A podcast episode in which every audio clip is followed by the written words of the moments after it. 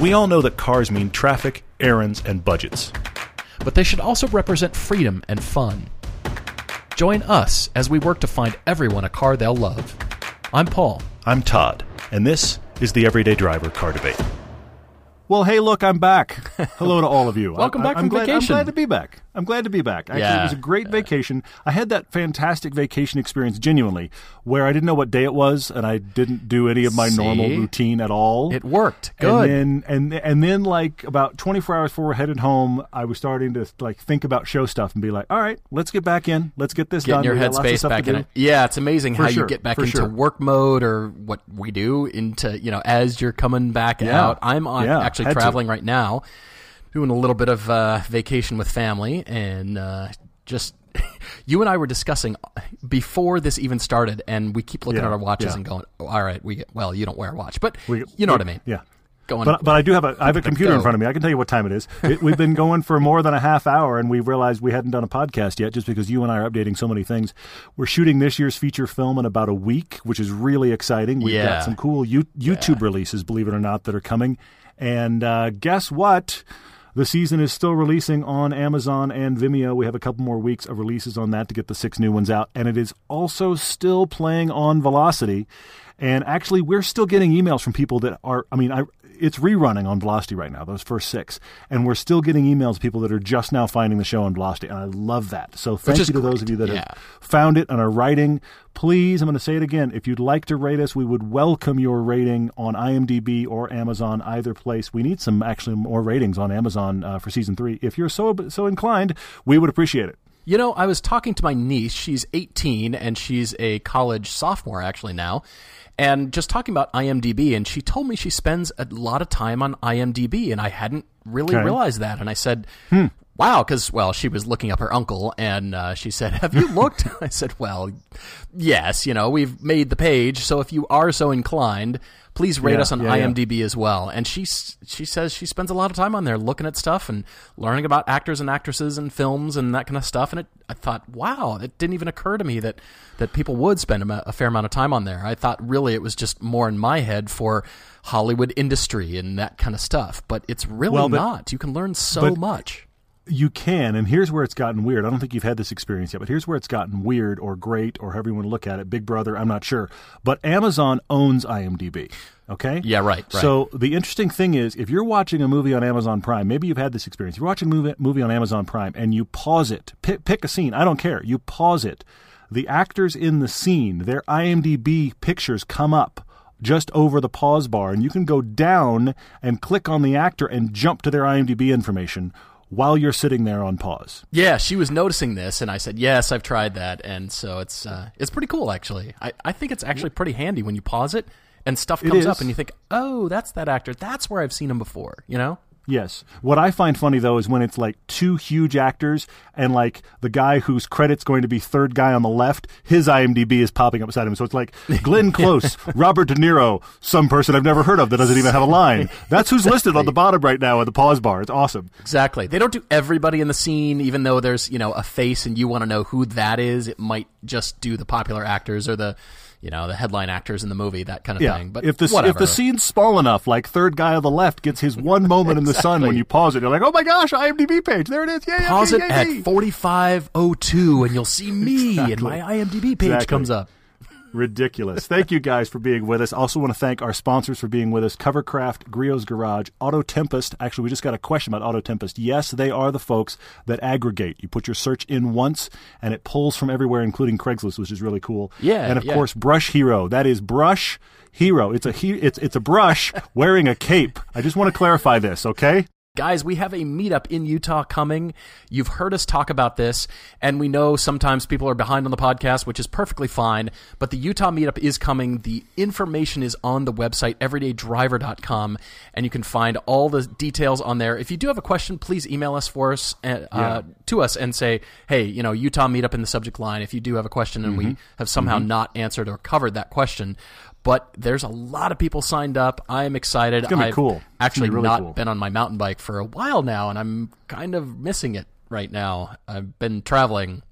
I took my son biking today. It actually went really well. We had a, we had a Oh, big ride that was very fun. And I started thinking because, of course, he does not ride our speed. And I'm not claiming we're rock stars, Well, but he just doesn't ride our speed. He's nine. Yeah, Okay. So, yeah. but I started thinking about the fact that we're doing a mountain bike section, not required, of course. Mountain bike section for those of you that want to join us for uh, for that part of the meetup. And you know, who knows what that speed will be? We've got like ten bikers coming, which is going to be really cool. Which is ama- Plus, like amazing. twenty or thirty people on the track day, which is great. Last bit of show news that I can think of right now that I really ought to share because it is pretty cool. One of you is going to drive away and spot the mini. I don't know who it is yet, but we are doing a raffle for my last year's winter car. That is a 2005 Mini Cooper S that is nicknamed Spot because if you've seen a photo, he's got spots on him. Enough of you have bought tickets now that it is going to someone, which is very cool. I'm excited to hear that. That means, well, we'll we'll set it up. Maybe one of you can come to Utah and we can hand it Who off, knows? and you can drive Yeah. it home or something like that. It'd be it'd be cool. So that is going. I'm thrilled to hear that, and it's been an experiment. Honestly, we weren't sure, sure for sure. if this would go, if people would be enthusiastic. But hey, the tickets are low price, and the tickets are still on sale, also on the website. So if you go to everydaydriver.com as well, and you'll see mini the mini raffle, spot the mini right there, and you can enter as well. The raffle goes through the 16th of September this month. So if you're not a person that keeps up to the podcast to the day, depending upon what day you're listening, you can check. You still have the ability to put your, your hat in the ring, so to speak, for the raffle. And what's interesting is we sold enough tickets for him to go, but yet many people have bought a lot of tickets. So as far as number of people out there that are in the raffle, it's not a ton. Yeah, So yeah, yeah. Uh, somebody's going to win it, and I'm very excited about this. All right, so my last piece of business is Patreon, and that is if you can and are willing to support the show, we do have Yeah. a Patreon page on patreon.com. It's a patron page, and that is a way to support the show. All those dollars are going right towards production. And Todd and I are discussing ideas for the show. I was still getting ideas while I was in Monterey, thinking, could know. we travel? Could we go do this? Somehow, could we afford this? This would be a great comparison. I'm not going to tell you what Mm-hmm. it is because if we pull this off, uh, it's no guarantees. It's just an idea, and that's the problem. Way more ideas than money, and it still Oh, continues. Always, always yeah. Uh, anyway, well, thank you guys for your Patreon support as well already. And if you are a patron member, a Patreon member, and you are writing to a car debate to us, please mention that as well, so we can uh, call you out and get to your car debate as well. We do have a really great car debate for Andrew. He's in the UK. But we're going to start with a topic Tuesday, which has been on my mind, and it's been asked in a number of different ways. It- It first started with uh, Ben Chuck Davis. He said this kind of started out as the best enthusiast car for every state. But Wow. Okay. let's back off of that because we'll be here oh, for the next four and a half hours. And let's go Seriously. to every Seriously. region in the U.S. and Canada. And I thought, all right, there it is. Wow. I, wow. All right. Every I region. still- we get to define the regions, by the way, and the price. I find this quite daunting, to be honest with you. I, I think you you have probably given this more thought than I have. Well, I've tried I- to cover a few sections. I think it's interesting. I also feel like this is a rabbit hole question that never ends. I, I genuinely is, think so. But that's that makes it eligible for the topic Tuesday because Jay Doherty, No, seven eighty seven, he asked in a different way. He said, "Car for every major type of region in the country," and he was giving an example of L.A. with great mountain roads Mm-hmm. but horrible traffic. And he said this one car must be good at everything. I'm not going to Yeah, put yeah, such yeah. strict uh, components to that, but I liked both of these, and so I will say you can define the region. You can define the price category. It doesn't have to be okay, only within the twenty-five thousand dollar budget or something like that. You can go a little nuts if you feel like it because this is the the enthusiast car for every region. And like I said, define your regions, define your price point, and I say dive right in, which is it's going to be interesting. I did spend a little more time on the regions because I thought, all right.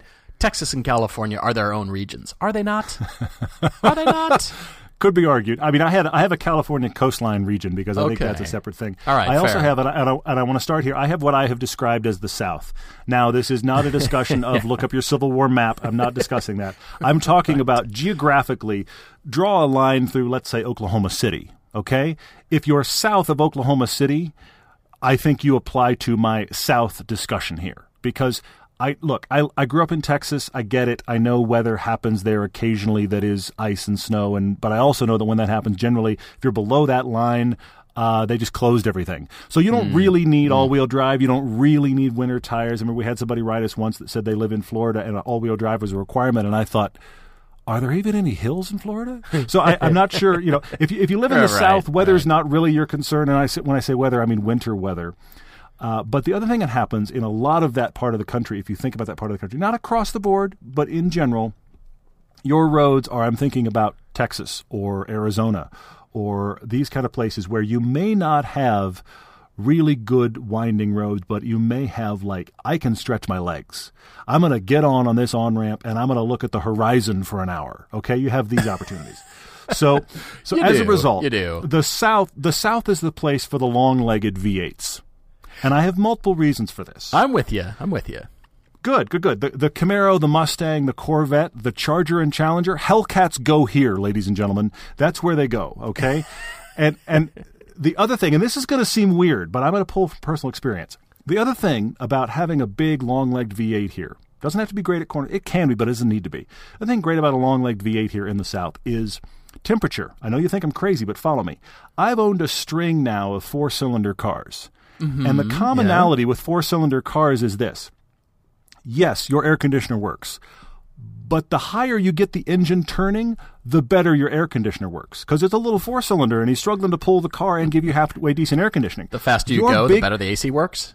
Seriously, your big V8, and, and I'm talking about look, the Saab, the Mini, the 86, the Lotus, they all they all apply. Now, some of them better than others. The 86 did the best, but they all are in this category. But here's the thing: I had uh, again, if you've listened to the show, a line of Caprice classics. These were not performance cars, but you know what? That big American V8, that AC was always ice cold. You need a big V8 just so you can sit in traffic still, and the air conditioner is still blowing when it's 110 outside and 100% humidity.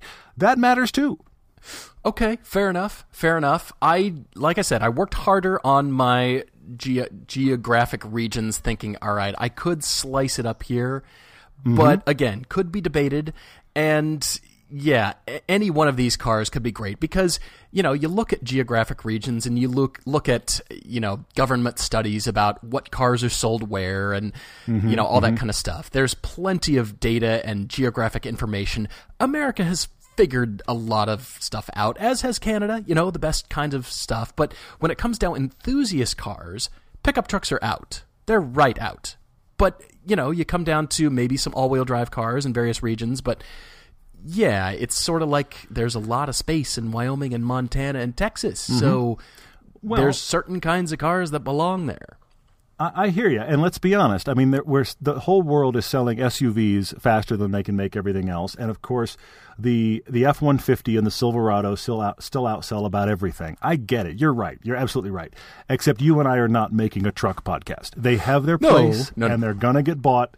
But I, nobody has ever said, "I really want to buy a pickup to run it down a tight back road," and that's kind of where you and I like to be. So, uh, yeah, Yeah. not not a truck podcast. Yeah, and then I thought, all right, do electric cars come into play on this list anywhere? If they do, it generally, again, you could, I, I could be wrong here, is what I'm saying. You could look at the coasts for the electric cars, but then as an enthusiast electric car, there's not a lot of those on the market. The first Tesla Roadster, which some people have either forgotten about or weren't aware because of Elon's new $250,000 Tesla Roadster coming our way at some point, magically, then you know I think all right no this was in a lease and I try to describe this it was really an Elise chassis lengthened and you know that to me was an enthusiast electric car but sadly small numbers low production And put them on the map. Yeah. you know exactly it did but that's I'd like to see more of those cars in the future but again that's not the direction electric cars are going so for me mm-hmm. for my list I don't have any electric cars because I don't really hmm, quite okay. consider them an enthusiast car even though they've got the performance numbers to back it up there's other Sure, things that we sure. look for that enthusiasts go for I mean engine note is one of them and certainly handling feel and all that kind of stuff Yeah. but and no electric car made my list they they may be running 90% it feels like of the media coverage but they are covering about 1 to 2% of the actual market of cars being sold which is a bit of a dichotomy so yeah right, right. If you were to believe everything you read, electric cars have taken over. So have autonomous cars, by the mm-hmm. way. But. Yes, not autonomous electric cars is all everybody's driving, according to what you're going to read on the internet. And as we know, the internet is always right. So yeah, It is. It's all. It's all true on the internet. I I added the Pacific Northwest. I added Southeast and South because I kind of divided it up because I wanted a car to add to this list. But and then uh, of course oh, you're splitting regions by cars to, fi- to use. I see. Kinda, okay, all right. Kinda Eastern. the East Coast, I'm still honestly working about, but I, I do have my car for the Northeast, and it's you know Okay. the Subaru WRX because that's an enthusiast car. It just belongs there, even though you could Mm-hmm. Yeah, argue that belongs in somewhere, some other region. But I started there. But I say I want to hear your four categories too. And did you have multiple cars in each region? Is my question. I have multiple cars in each region. I, I I only did four categories. I was trying to think of the like the big iconic places I could think of. And again, I did the South. I have what I referred to as California coastline. I'm glad you're covering the the Northwest. I think that's excellent. Uh, the Rockies uh, region, just in general, I want to talk about the Rockies. Good. And I want to talk about the East Coast big cities. And I'm doing Chicago, Boston, New York. Uh, the com- and in fact, I'll just talk on that right now. The commonality in all of those is, wow, there's a lot of traffic. Hmm, there's a lot of cars on this road. Wow, this road is not in good shape. And oh, look, have you noticed traffic? Uh, so that's kind of the, the, the common thread on all of those cities. Sure, And So sure. if you're going to have that much stop and go and bad roads, it's hard for me to think enthusiast car in that regard. Now, our friend Nate drives an 86 year round. I applaud him for that. Yeah, Uh, and, yeah, and yeah. I should also I should also give this caveat. I am trying to think about what do I, why I think cars that would work for most people that want to like their car. I, I'm the weird guy Hmm, that would have that would be driving a tiny little car in any equation, in any weather. I I've proven that. I, I can't I can't recommend that though in this discussion because that takes a certain kind of crazy. Let's be honest. If so you could put a blade on the front of the Elise, I know you would. You'd plow your neighbor's driveways just for the fun of it. I know you and would. then I yeah. If, if I wasn't worried about it being in halfway decent shape, I'd be like, I'm going to drive this all winter just for the laugh. So I really would. Uh, so yeah, there's that. So for these East Coast big cities, I think there's two th- two ways to go. You either do embrace the electric car, just embrace it. There it is. I'm going to sit in this for a while, but now I'm not burning gas and I've gone electric and I'm fine with it. And then also, I think in general, your electric car can embrace the appliance reality a little bit more by the sheer nature of how it works. so Hmm, sure, if you if you sure. get it a little beat on by these potholes and that kind of thing, you're okay with it. It's it's you're not thrilled, but it's going to be Okay. okay. All right. The other thing I thought about for these big cities is the exact antithesis, and that is this is where your big SUV goes, your Escalades of the world, your your old expedition, Sure, sure. because you have now created your own personal bank vault. When you're in these cities, I go here. I'm not worried about you. I'm not worried about you. I am in my bank vault. We are moving or we're not moving. You cannot get to me. Oh, look, there's a pothole. Oh, look, I don't care. This is where big SUVs go. All right, fair enough. Fair enough. I I like that. I yeah, keep going around the the uh, quadrants here. I guess that's kind of how you divided it up, right? Quadrants, essentially. A little bit. Yeah, yeah, yeah. Um, so California coastline, uh, let me go there real quick. That is where, in general, you're not going to have terrible weather there. And in many cases, you're going to have some pretty great roads. But uh, we do have that little traffic problem that's getting slightly worse. So you've got to have a nice place to sit. I mean, I would go 86 or I would go Lotus Elise or something where the interior doesn't matter because I'm that guy. But that's not reality for most of us. So this is where your rear wheel drive cars with some luxury go. And and again, I, in general, I'm trying to think below sixty grand, but you can get old versions of these things and get down into the twenties. So yes, this is where Porsches go. This is where BMWs go, because it's a nice place to be when you're sitting still. But if you have a chance to run one of the back roads, they're going to be great. They're going to be awesome. If All you right, don't go all that right. route, if you don't go that route, and of course, look, you could do the alts. You could go. What about Infiniti? Okay, sure, it can go here too. What about uh, Lexus, the the the RC? Okay, yeah, all right, you can make that work. But these nice rear wheel drive cars with luxury all go here. Then, of course, you can have alts, and the alt becomes you decided to throw out rear wheel drive. This is the kind of the part of the country to celebrate rear wheel drive. But if you don't go that way, of course, you can bring in Audi and Mercedes. Mm-hmm. Or Honda can help you because a Honda Accord with some really good tires is going to surprise you. And if you want to be a little crazy, there's the Civic Type R. Oh. Now that's a car I forgot to put on my list. I like that, but it reminds me I'm here of another car. Reminds me of another one. I like that. Okay, But that's all that's a good California car. I mean, look, you could also say California coastline. You could do this is where all your convertibles go. Obviously, the convertibles go in California or they go in Florida. I get it. But if somebody's looking for a quote unquote usable car, generally your convertibles don't fall into that category. I think you should just go buy one if you want one, but maybe you can't handle two seats in a drop top. So they go there, but I don't think that's as versatile, for lack of a better way to put it, as some of the other cars I've mentioned. All right, all right. And so that's where you're leaving things? For the California coast, I can do the Rockies if you want me to finish up my list because I think you've got a lot more to cover than I do. Okay, all right. We'll come back then. I I told you about the Subaru WRX. That's a true enthusiast car, but I did kind of let For it- sure, for sure. the budget hang out a bit, maybe uh, for the rest of the regions. Uh, Eastern, I'm still working on the Eastern. Honestly, I had a few cars and I, I wanted to go a bit hotter. Maybe I'll think of something here for Eastern, but I did go in the Southeast. I was thinking Florida, honestly. And here you've got long, straight, brilliant roads. Here is where your 2015 V8 Aston Martin Vantage GT goes. And if you can get the drop top, because, you know, Miami, you've got to have a little bit of spice and flash. And I don't want the Lamborghinis with the doors up rolling around, but it has to speak to some class. And so Yeah, okay. this is where that GT car goes here for the Southeast. But then going Okay, straight right. west in the South, you know, I look at a map and I'm thinking, hmm, Mississippi, Arkansas, going straight through, maybe to Dallas or through Oklahoma. What about a BMW M3 of any type, any kind? Because you all could. right. And again, all my car choices might not work in all weathers, so I'm I'm blowing it out a little bit. But the M3 had to be on my list. Sure, and- any and any this- M3. This may be the most easily debatable topic Tuesday in history. So hang on, it's gonna we're gonna be all over the place. You- we you will get letters. exactly. You we will get letters on this podcast for sure. shoot my arguments full of holes, which is fine. The Midwest is where I did put the C7 Corvette Z06, but Camaros and Mustangs live here too. Don't get me wrong. I have All lots right. of love for those too. But then moving west, I'm I'm I'm going to go ahead and say this. I want an Audi R8 in the Rockies. I want an Sure. I want an R8 Brilliant, in if you can do it. Salt Lake Love City. I want an R8 year round Audi Yeah. R8s, the enthusiast car. Yes, I know they're expensive, even used, even an 08, 10 year old Audi R8.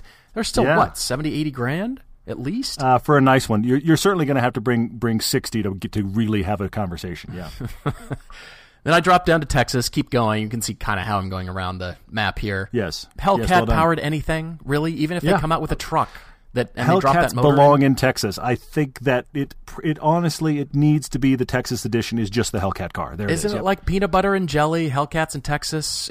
I, I think it's Yeah. just synonymous with Texas. Hellcats in Houston? Wh- let me think. The actual Hey. Houston lo- the actual Houston Hellcat Club would be the Houston Elcat Club because they don't say H's and we don't know why. So uh, and and you're welcome if you live in Houston or Humble. You're welcome. Be- to be a part of the Elcat Club. Oh, anyway, I'm just I'm gonna- sorry. I don't know. I'm going to leave that right there. I did call, call out California, anywhere in California, a PDK equipped 911. I have to put a 911 in somewhere. Okay. Oh, Here's yeah, where sure. PDK goes It's- because of the 911 goodness Yeah. and PDK because of the traffic. All right? Mm-hmm, And then what did I skip? Uh, the Pacific Northwest. BMW yep. 2 Series or an F Type for the Pacific Northwest. Seattle, tasty. Okay. All right. And I, I did. I want to touch on the provinces of Canada real quick. Really, just the border provinces. wow, you because if- covered it. You you at least touched on everything. Well, well, done. hey, if you're up by Hudson Bay or you're in the Northwest Territories, you're gonna want to pick up truck. You just kind of are. So I'm gonna say for uh, well, we'll start on the East Coast here. Ontario and Quebec, Nissan GTRs live here. All-wheel Huh, drive. okay. Round. All right. Yeah. Yeah. Yeah. Manitoba and Saskatchewan, Mercedes AMG GTS is where this could go. You've done really well, sir. Really, really well. I'm also calling out Alberta for an NSX because all-wheel drive, but still it's a hot sports car. Honda for the reliability.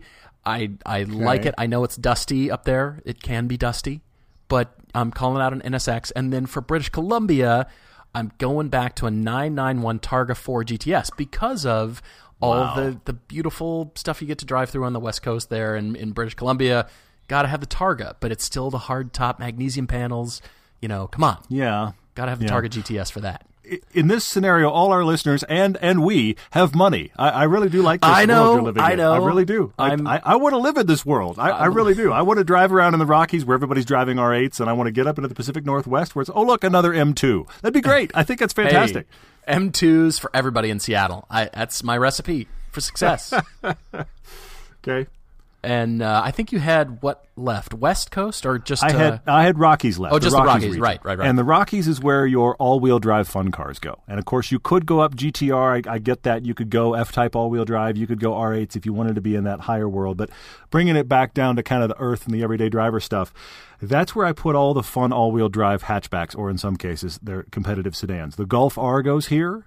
The Focus RS is a Rockies car. the Mm, yeah, STI, yeah. the Evo. This is where these cars belong because if it's June and it just snowed three inches, you don't care. But if True. it's June and the and the fun road just opened up, you're incredibly excited. And oh look, I've got skis. Okay, roof rack. Oh look, my bike goes on the back. This is where the hatchback shape makes so much sense, especially when it is a performance hatchback. I think that's, and this is the reason that Subaru does so well in the Rockies because Well, of all yeah. the utility of it. Oh, yeah. But I'm leaning toward the performance line of all of these, and that's where they just go. And whenever we go to a car show out here, there are three or four every time. There's three or four Golf Rs every single time we're there. Yeah, no because kidding. it makes sense. You just see it. You go, I want a GTI. Oh, look, we have weather. I'd like a little more performance. Sure, I'll take more performance. How about a Golf R? It just happens. For the next podcast, we're going to break down everything by city and population density. So every city in the U.S. above 10,000 Stop. we're going to break. Wait. Okay. So 1 million or more. My head hurts already. My head hurts already. Wait. Yeah, shoot our arguments full of holes. I say bring it, but I'm There I'm will be letters. I'm just East Coast. I'm bracing myself. There will be letters. I know. I, I was originally thinking GTI just because of the traffic and you want something, but I want something hotter and more fun for the East Coast than a GTI. I want something. Maybe it you're- maybe it if is a GT350. Maybe. Driving through the big dig in Boston, I don't think you care much. It just needs to move whenever traffic moves. But yeah, I hope my car rolls. Right. yeah, seriously. Anyway. All right. Well, we're taking a quick break. We'll be back after this.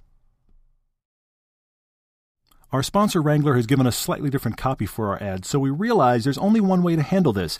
We have to bring back the voice. Everybody has a favorite pair of jeans. The pair that fits perfectly and always looks great. The pair you wear out at night, at home, on the couch, at work, wherever. They're the go to and you can't underestimate their importance. No one knows this better than Wrangler, the authority on jeans. Using their expertise in comfort and durability, Wrangler jeans are made for the adventurers, the go getters, the folks who like to keep moving, whether you ride a bike, a bronc, a skateboard, or even drive a car. You could be a person that just wanders the earth looking for we're not sure what. These are still the jeans for you. Classic or modern styles, a range of fits, even vintage re releases, with a price that works for you. Wrangler has something for everybody. Visit Wrangler.com and check out their great selection of jeans, shirts, pants, outerwear for men and for women. New styles, great fits. Wrangler. Real, comfortable jeans. That was proper. Yeah. Here's some useful car tips you might not be aware of.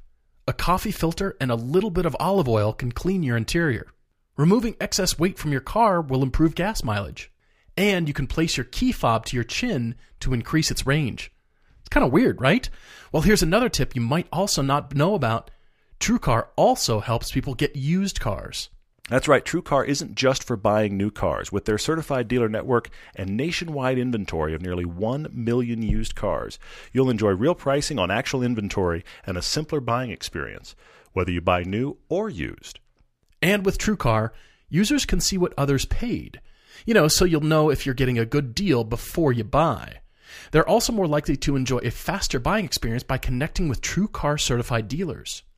When you're ready to buy a new or used car, check out TrueCar and enjoy a more confident car buying experience. Some features are not available in all states.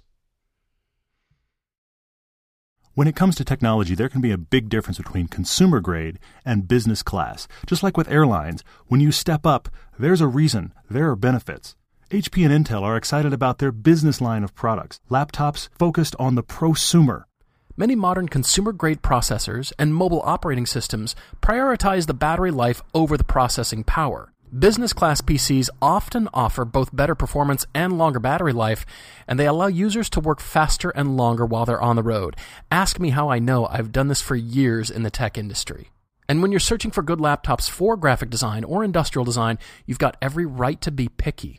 HP has been a go to choice for designers for years because their powerful laptops combine serious performance with a streamlined user interface. They strive to serve the pros, the beginners, and everybody in between.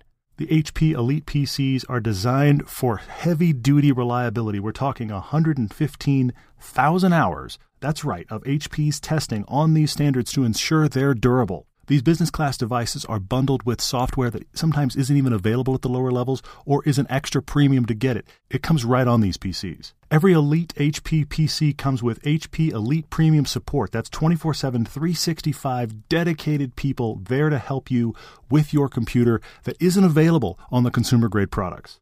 I've used HP business class PCs for years, and I know that support is crucial, as is the processing power, as is the build quality, and they deliver you can get an extra 10% off on select 8th generation Intel powered HP PCs with the code DRIVER until September 17th, 2018. Go to hp.com Geico presents unhelpful home improvement how to's. A slippery bathroom floor can result in expensive hospital bills. So today, I'll show you how to cushion a serious fall by filling your bathroom with thousands of plastic balls. Just nail a piece of plywood across the doorway and dump in 2,000 multicolored plastic balls. You could try to protect yourself with a bathroom full of plastic balls, or you could get liability coverage through the Geico Insurance Agency. Visit geico.com and see how affordable renter's insurance can be.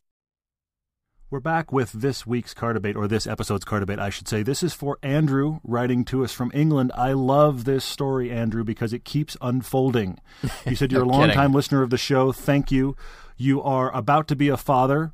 Awesome. Then you mention what you do for a living where it's one of the twists. You are an engineer at McLaren. You listen to our little podcast about cars other than McLaren that are far less than the price point. Our podcast generally focuses on things that cost about the door of a McLaren. We like no McLarens, kidding. don't get me wrong. So you're a McLaren automotive engineer, which I think is fantastic. Uh, maybe maybe it, maybe we need to get a tour. I'm just saying. Uh, anyway, so we need so to show up first, and then Yeah. Andrew might Hey, be able to pull some strings Andrew. for us. You remember me? Yeah. Anyway, so there's that. So so that's that's really cool. But then here's the other twist. Not only you're about to be a father, you just found out you're about to be the father of twins. Andrew, congrats. That's awesome. Welcome to double everything, I guess, right? Yeah, exactly. Not you thought there was there was weird, crazy shaped plastic and weird colors coming. Just double that, my friend. Bravo. yeah. Wow, this is incredible. Well, I didn't give away the fact that Andrew was a McLaren employee on uh, up top at the podcast. I thought it would be a fun little surprise because For sure. know, For sure. here's what he does. He listens to the podcast while he's at work, while he's working on McLarens. This is I think it's incredible. I think it's wonderful. Yep. I love this, Andrew. And so you did also acknowledge, which I will call out because it's fair game if you write to us on the email. He said the impending McLaren BP23 with this the three seat layout would be perfect, but not only is it out of your budget, it's also sold out. Hey, fair Honey, game. I'm taking both the kids on a fun drive. Have fun. Yeah. Uh huh. you Sure, know, I see it. Andrew, the irony is very thick here. You're you're a enthusiast car nut. You're having two kids, twins, and so you work for McLaren, the three seat. All right, I don't know explain any further, but I do well, but- love your email here. Hey, hang on. I just had an idea that is either brilliance or madness. I'm Oh, not no. sure which. Oh, no. Andrew, Andrew, what what's your access to that car? Because here's what I see. Here's what I see. Just just just for fun. Just just for fun one day. Oh, my gosh. Can you buckle, please? Can you buckle two rear-facing child seats into the left and right seats of that car? Put a driver in the center, or just don't put a driver in the center. Just leave the driver's seat open. Take a really nicely composed photograph, and McLaren can post that and just say surprisingly practical. I That's what I- I wanna see. An idea. It has to photo be Andrew with- driving with his kids. I want to see a photo of two rear-facing child seats in the two passenger seats of that car. That that's just a photo I want to see. I love that. It, it, the irony is great. All right, so here's the background. Anders owned a lot of little hatchbacks. All right, so he owned the N- Nissan NX. And Mm-hmm. yes, we had them in the USA. They were the Pulsar, I believe, is the Pulsar Yeah. NX, and they had a a rear boot that was interchangeable. And I don't think anybody really caught on to that. I mean, Well, you didn't see people either- like, "Hey, it's sunny day. I think I'll change my." No, it was kind of a hassle, so you just leave it on. It was though the it's first cool. execution of modular car design, and people seem to either use them as a hatchback or as a coupe. And depending upon the owner, they went with one of those two. And I never felt like anybody was like, "I should change the top today." You Does just that was the one that stays on. use a reversible desk, or you flip your belt over from brown to black, or you turn your jacket inside? no, you get bored with it. No, you're just you want. I want my shoes to be just shoes. The thing doesn't have to zip off and change the soles. And I just want shoes. That's all I want. You want just Crocs all the time, right? Just, just Crocs. yes, I right. They're my favorite. If you've Sure. ever seen anything we've shot, Paul has an incredible taste in both watches and shoes. And I will tell you right now, there are no Crocs in his closet.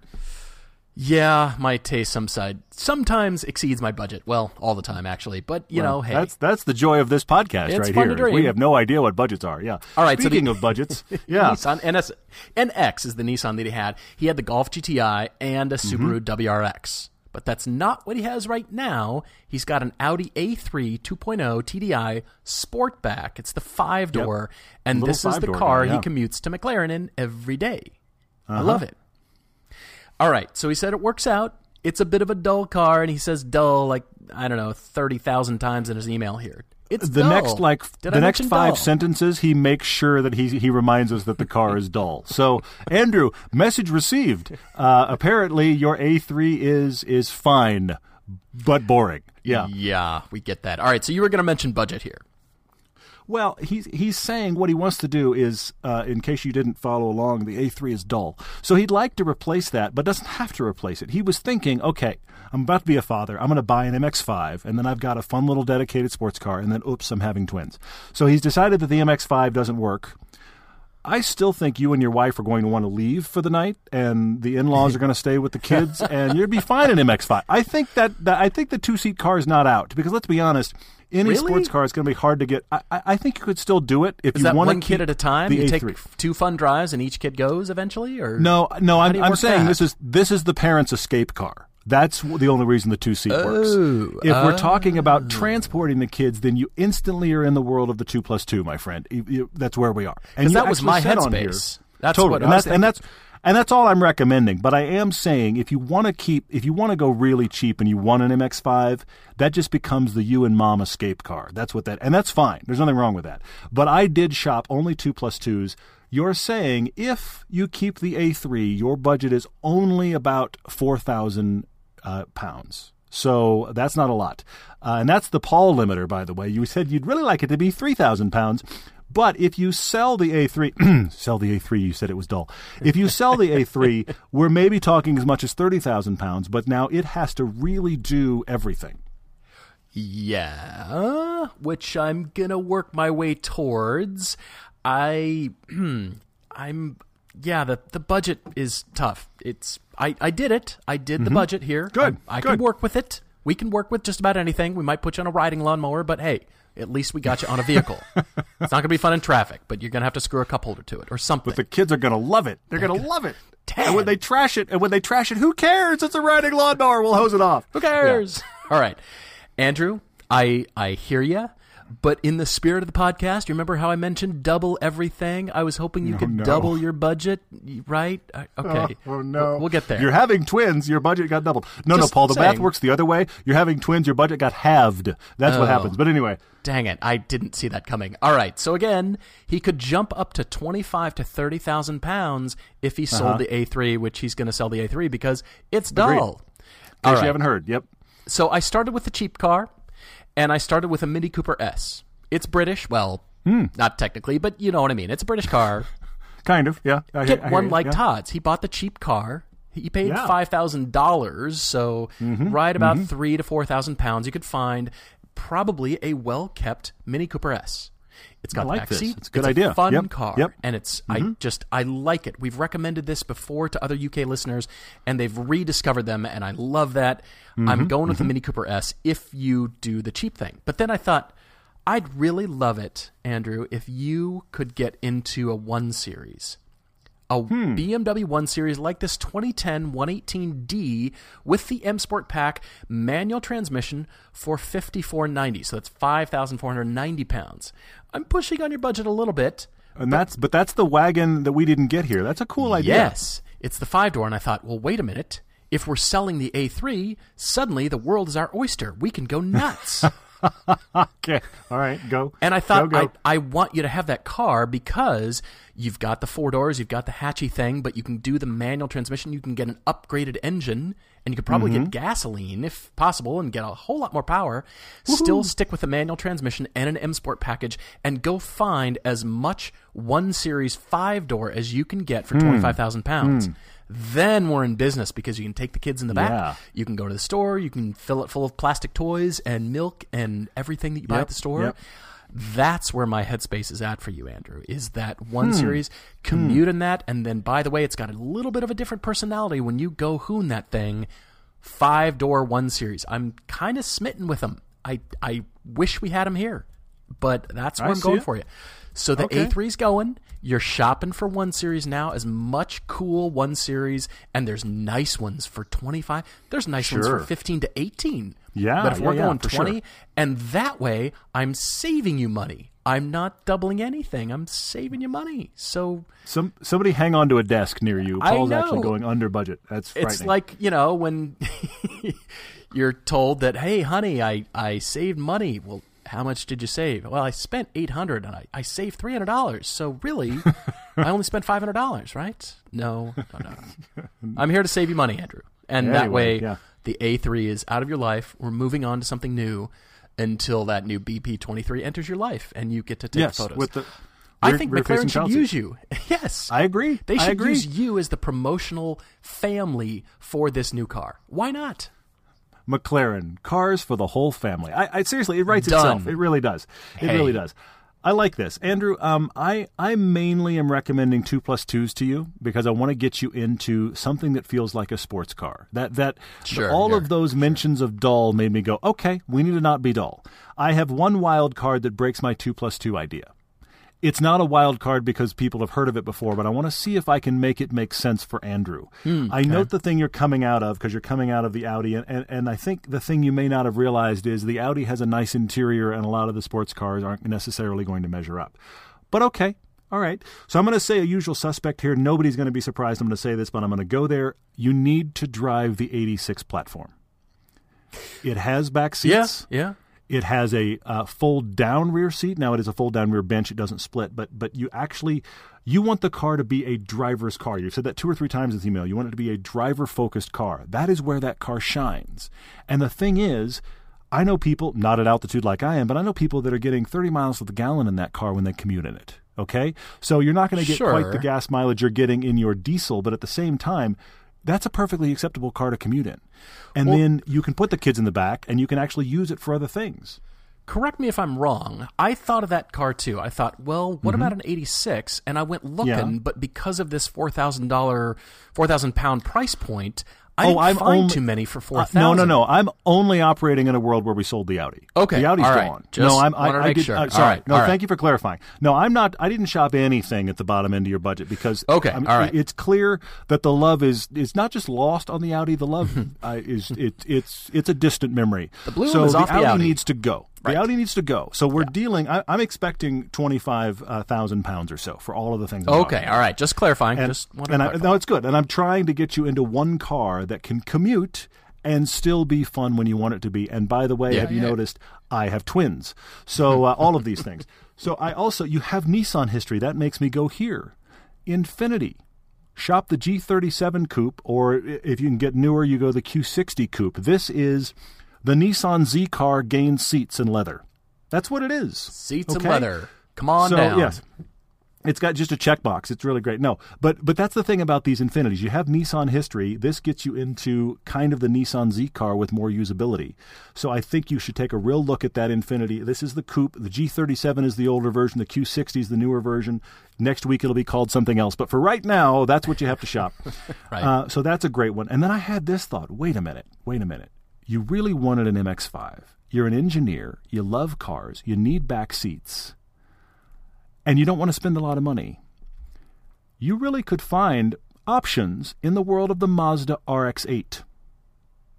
That car's major problem is that it needs an owner who cares. It needs an owner who knows how things work.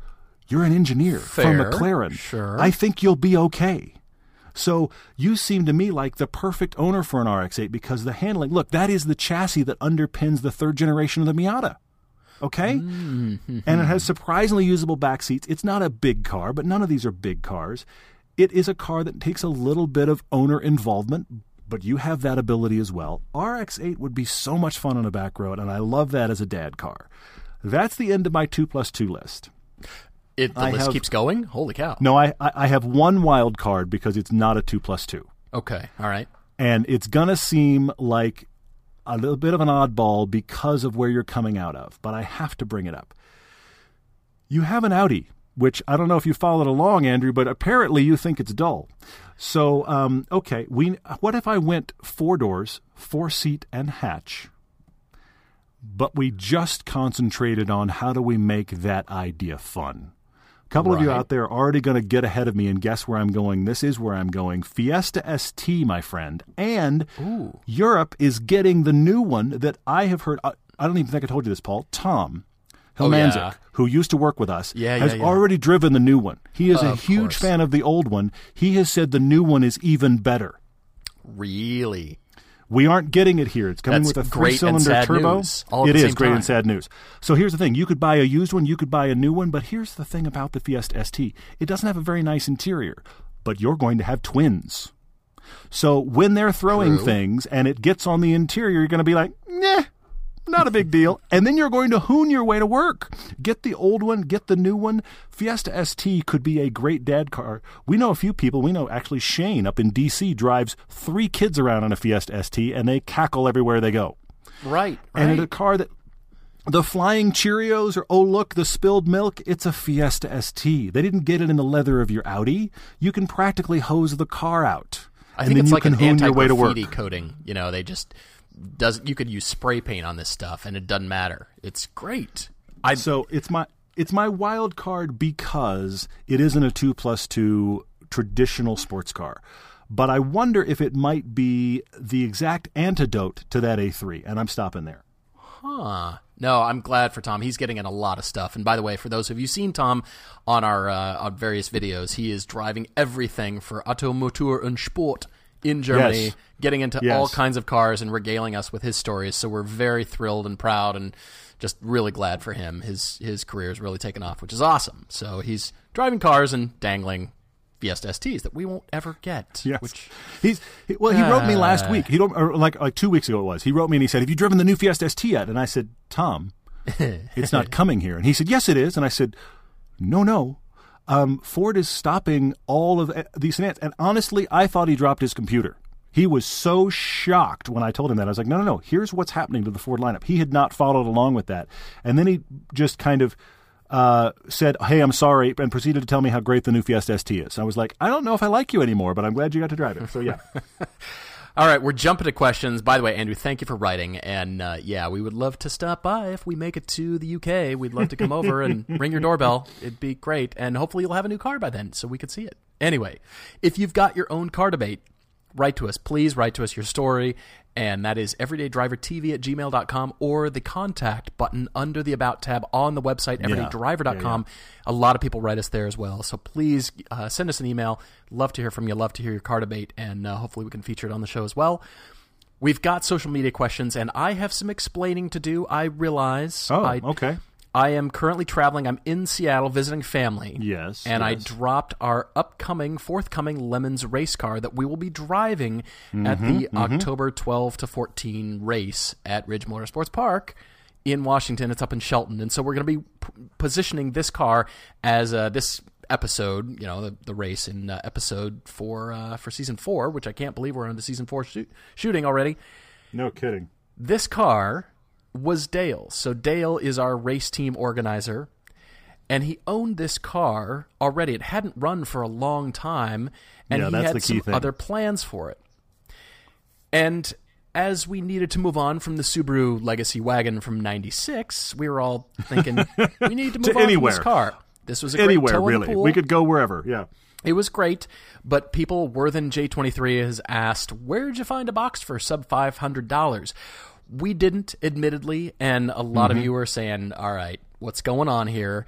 Of Yeah. course, you know the the rules for lemons, and that is you've got to have a car under five hundred dollars. Every hundred dollars above that, you get penalized in laps. And. Who so knows how this is going to oh, go? man. Can't go well for us. But but the key thing is that he already owned it. He'd had it for a while. It was sitting there not running. He talked to the Lemons guys about it and said, "This is the story of this car. Can I take this car and turn it into a Lemons car? I don't know what they're going to deal with with penalties. I'm sure there'll be some, but it's not like it was this pristine running Boxster. Plus, it's not an S either. This is the base car. yes, and right. he right. said, "Let me build it into a race car," which we kind of went, "Yes, please." No kidding. All right, so yes, Dale worked something out with the race organizers to, for us to be able to use the car, but it does carry a severe penalty in the form of laps. So we're down in a negative amount, essentially racing to zero laps. So we are penalized quite heavily. But we felt that because of the car, because of the new platform, because of the racing experience that we wanted, all that would be worth it to take the penalty and then it's it's on us even more, right? We've we've got an even bigger challenge ahead Yeah. of us to And get we're this driving race for car. fun anyway. Yeah, yeah. to get it going, to get more laps, to turn faster times, all that kind of stuff. So we felt, all right, the penalties are worth it, even though it stinks. We're down a lot of laps, and we've got to make up for that. But again, we feel the challenge is worth it, and so therefore that is where this 986 Boxster has come from. Dale has poured money into this car. He's got it running. He's got it upgraded. Of course, you can see the roll cage that's been welded in, and it's it's painted gold. And so the non-player special continues with the race team that guy racing because we're that guy. Dale's that guy. Dale is that guy for sure. Yes, yes. All right, so that's where it came from, and uh, yeah, you can look forward to seeing that car on camera. This does dovetail into a question from Andrew. It's uh, Dammit Patton on Instagram, and he was watching the new head-to-head episode of the TTRS versus a new 718 Cayman GTS. And we have not driven that car, but we do expect the 718 Cayman to be in season four, so that is coming. We're planning for it. In fact, we have that shoot on the calendar. It is a Generations of Cayman episode, which we've wanted to do forever, and I'm Yeah. thrilled we're finally doing it for TV. That is part of season four, and that uh, that's the 718 GTS specifically that is going to be in that episode, which is really cool. Right, right, exactly. All right, so jump to more questions here. What else did you find? Oh wow, some cool ones. I, I liked Edmund's question. I'm going to see if I can describe this. Edmund on Facebook said, well, "Hang on, hang on. What does it mean when your clutch is slipping, and how do you tell?" Oh, yeah, right. So on your on your manual transmission car, the clutch is a is a consumable. It's a wearable item. It's not like it's wearing out this week or as fast as your brake pads, unless you're well beating on it. But it is going to wear out. Okay, over mm-hmm. time they all do. All right. So eventually the clutch wears to a point where essentially you can't shift anymore. You're now kind of fused in a gear. I hope you like second. So I mean, this is what happens ultimately between your driving normally and uh, and that there is obviously wear that happens. The pedal over time uh, typically starts to feel very strange. You don't really know that because it's such a gradual thing that you get in it when the new clutch is in it. You're like, oh, I didn't know the pedal's supposed to feel like this. So pedal travel is one thing. Like, is your catch point like right off the floor? Like, it's okay. It, it's on the floor, and now I've lifted my big toe, and now it tried to catch. You may need a clutch. That may be part of the problem. But the the biggest thing about how to know is it's exactly what the the the mention suggests. It feels like your drivetrain is slipping, slipping out of gear. You're driving along, and one of the best ways to test this is get on a freeway and put it in top the top gear and floor it because a lot of times that will reveal the slip. And it literally feels like the drivetrain is stuttering because it's not quite catching properly. And that's the clutch is wearing out. It can't maintain the friction anymore. So that's what happens. Now, I'll be honest. Um, I have driven a couple of cars that were manual transmission that I drove them until the gear decided to fuse at the light. Um, I had not known prior because they were commute cars, and all of a sudden I can't actually change gears and oh look the light went green and now I'm being honked at. Hopefully that doesn't happen to you, but clutches are one of those things where uh, unless you know that you're getting to manuals will tell you this, forums will tell you this, unless you know you're getting to a mileage where it probably needs to be checked. If you're going to take it apart to check it, you may as well change it. So you're probably just going to wear it out and then go, "Oh look, I need a clutch." Yeah, right, right. All right, the J Mesh on Instagram over here is asking our suggestions for driving experiences that are relatively inexpensive, include some instruction, and plus you get to drive an interesting sports car.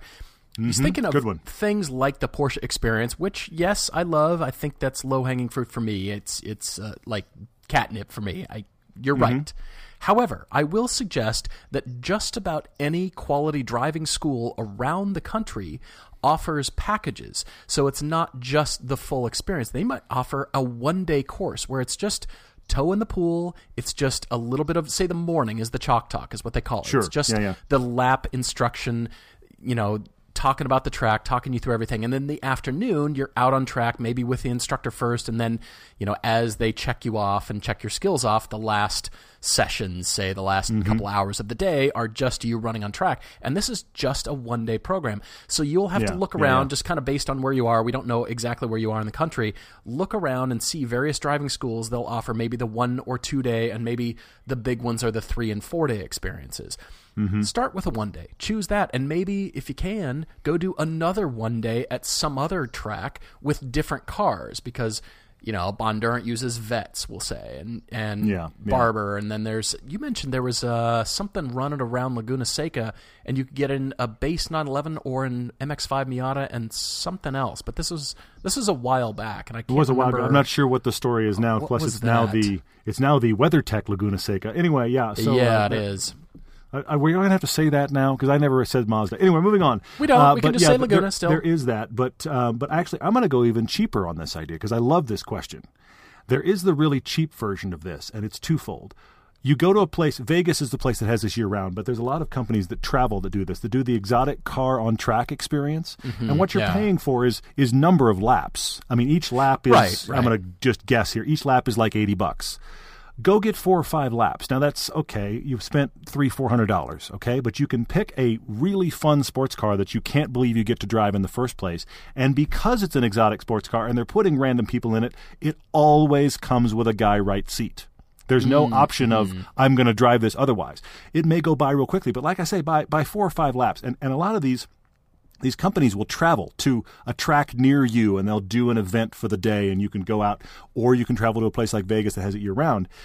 Get four or five laps in the same car with the same instructor back to back and really listen and really just sit down with him right away and be like, I want to drive this car fast, but I also want to really learn how to do that in general so that he knows I'm listening to you and I want to learn. And you're going to be done in 15, 20 minutes. But you only spent a few hundred dollars and you got a high end sports car experience and some track True. instruction all at once. So that's Oh, the it. cheapest way to do it. The, the, the, I love your half, some of the half day schools are even uh, fairly affordable, but generally it still has a comma in it, which can be daunting. Yeah, So yeah, this is a way you can get the even cheaper version. I wouldn't personally wouldn't do a one lap of any of these. It, it's over before you've learned anything. You, you've barely gotten settled into the car and you're done.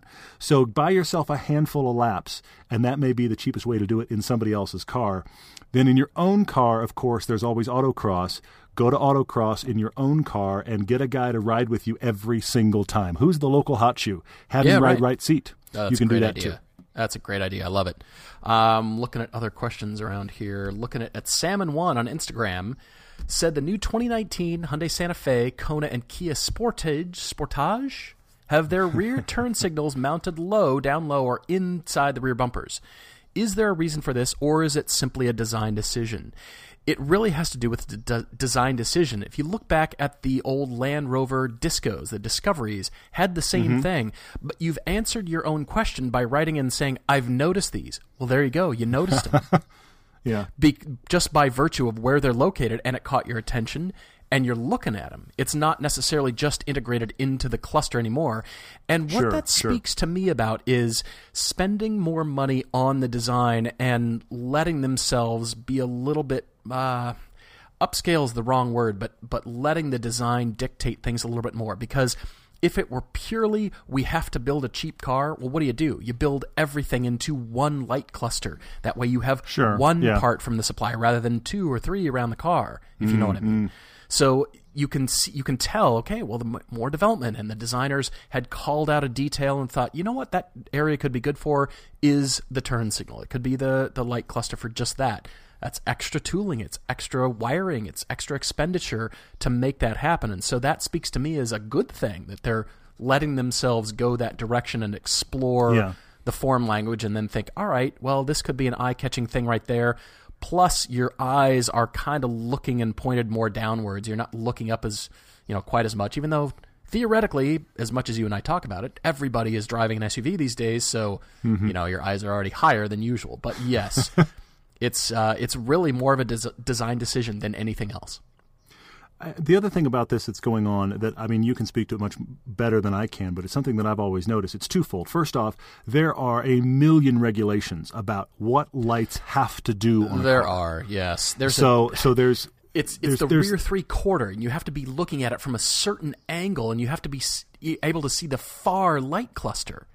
It's Yeah, so so there's all of those things that it has to adhere to, but then inside those parameters, every manufacturer look at headlights. Every manufacturer is trying to do a lighting structure now. If they have any money at all, they try to do a lighting structure that becomes a signature element. The big one I can think of right now is the Cadillac Escalade with those huge pillar lights on the Oh, edges of the sure. hatch. All the Cadillacs have got, let's be honest, they've instead of having fins, they're reminiscent of their fins with their tail lights now. BMW has the halo eyes, Audi has their eye, eye structure.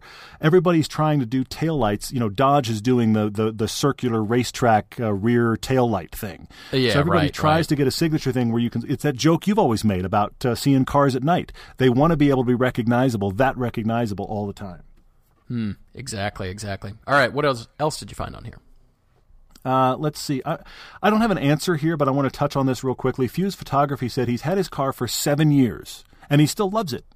He, he says it does everything I need it to do. It's all my lifestyle stuff. It, it does all the family stuff. I can autocross in it. I love it. What is it? Well, it's an extensively modified Ford Fusion Sport.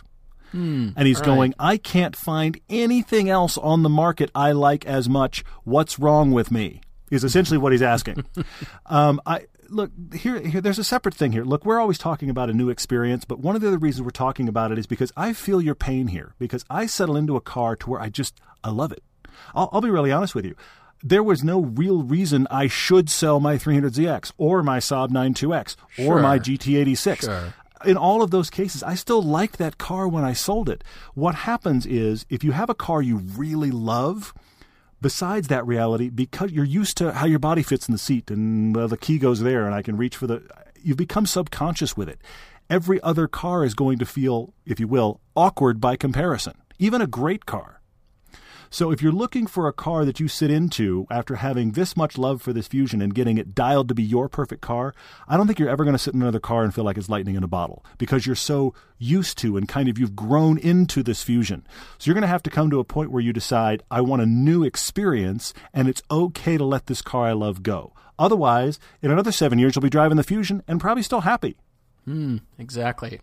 All right, there was a question over here that is really kind of concerned me, and I went digging, and it was about cruise control. Actually, it Mm-hmm. was uh, cruise control on the new Cayman, and it was from where was Chad. that? Chad had it on Facebook. Yep. Yes, Chad on Facebook. When specking out a new Cayman, cruise control is not available with the manual transmission. It's my understanding that that is adaptive cruise control, where it is in stop and go traffic, and Hmm. therefore regular cruise control is still available. Correct me if I'm wrong, but Oh, okay. cruise control, as we know it, just you set the speed and you're good. But the adaptive cruise control, where the, where the car is inching along in traffic and needs to be able to upshift and downshift based on your speed, that's what's not available with the manual transmission. Oh, sure. I I believe could- of course, regular is Hmm. still there. I guess regular just by push the button and you're cruising along at 60 or Yeah. whatever. But yeah, it's the adaptive ACC cruise control that they take away because they have to because it ha- the car has to be able to 'Cause of the manual. you know, Oh, change okay. speeds and because of the manual. So I think Yeah, because that's the that, that question there. that question surprised me. Maybe you're right, but I will say, say this to you as well, Chad. If you're buying a uh, a Cayman with a manual transmission, it's probably your fun car. Do you need cruise control? I own two cars right now, and neither one of them has cruise control. That's if I- the other point. Yes. you know, if, if while driving cross country in the Lotus, did 800 miles, don't recommend it. While while doing that, I missed cruise control. Every other time, I'm perfectly happy to not have it. So, depending upon how you're using this car, I, the adaptive cruise control thing makes sense to me, Paul. I, I think in your drilling down, that makes logical product sense because the Caymans are so expensive. I wouldn't think they'd just preclude it altogether. But if they do, okay, I'll drive my Cayman. then they're just Porsche being Porsche, right? Uh, Yeah, exactly. we do? That, that, of course, is just- extra. By the way, you're, you, you're pay, pay us more. We're going to give you cloth door handles. It's going to be awesome. Hey, you get less for more. Please pay us. Yeah. Yes, that's the Porsche way. It's fantastic, but it's the Porsche way. Good, good, good on them. All right. Well, there's so many more questions that we've got to get to. We can uh, hopefully get to those in the future podcast, but we will leave it here from now. Guys, thank you so much. Really, really appreciate you writing in. Keep asking questions on social media. And like I said, we've got more to come and uh, hopefully to include more of these on uh, future podcasts. Not too distant future. Holy cow. We've got to uh, break so we can go shoot stuff. We've got to shoot a yes, film for shoot. sure. Yes, we got a whole lot to do. And actually, keep in mind, we're not only shooting a lot of stuff, but you can watch a lot of stuff right now. Again, that is all on Amazon and on Vimeo. And of course, it's still rerunning on Velocity. We'd love for you to see our new stuff. And there's new stuff coming to YouTube. And there's stuff like mountain bikes coming to you. There's crazy things happening over here. We're busy and we're loving it. Thank you guys for enjoying what we do. Yep. Really appreciate it. Looking forward to next time. Cheers.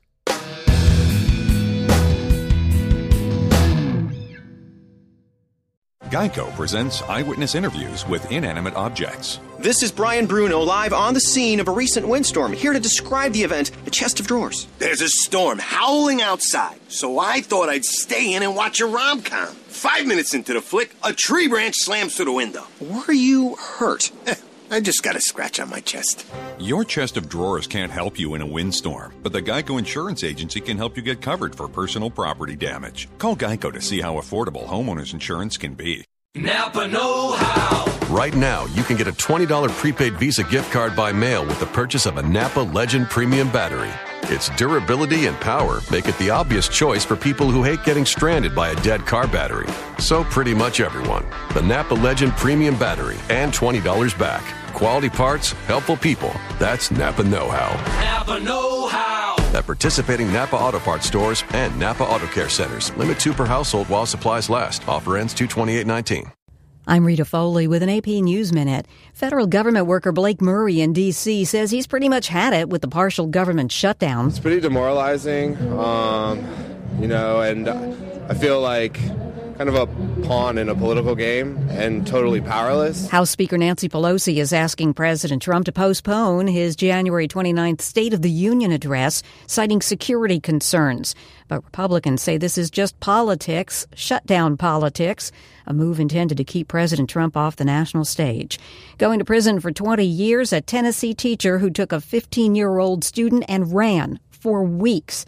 Prosecutor Dan Cochran. I think it's a serious sentence. 20 years is a significant amount of time. He's going to have all that time to think about what he did, the consequences of it. We asked for 30, obviously, but 20 is a very serious sentence, and we feel good about it. An employee and a customer at an IHOP restaurant in Huntsville, Alabama were killed in a shooting that also injured another employee. I'm Rita Foley.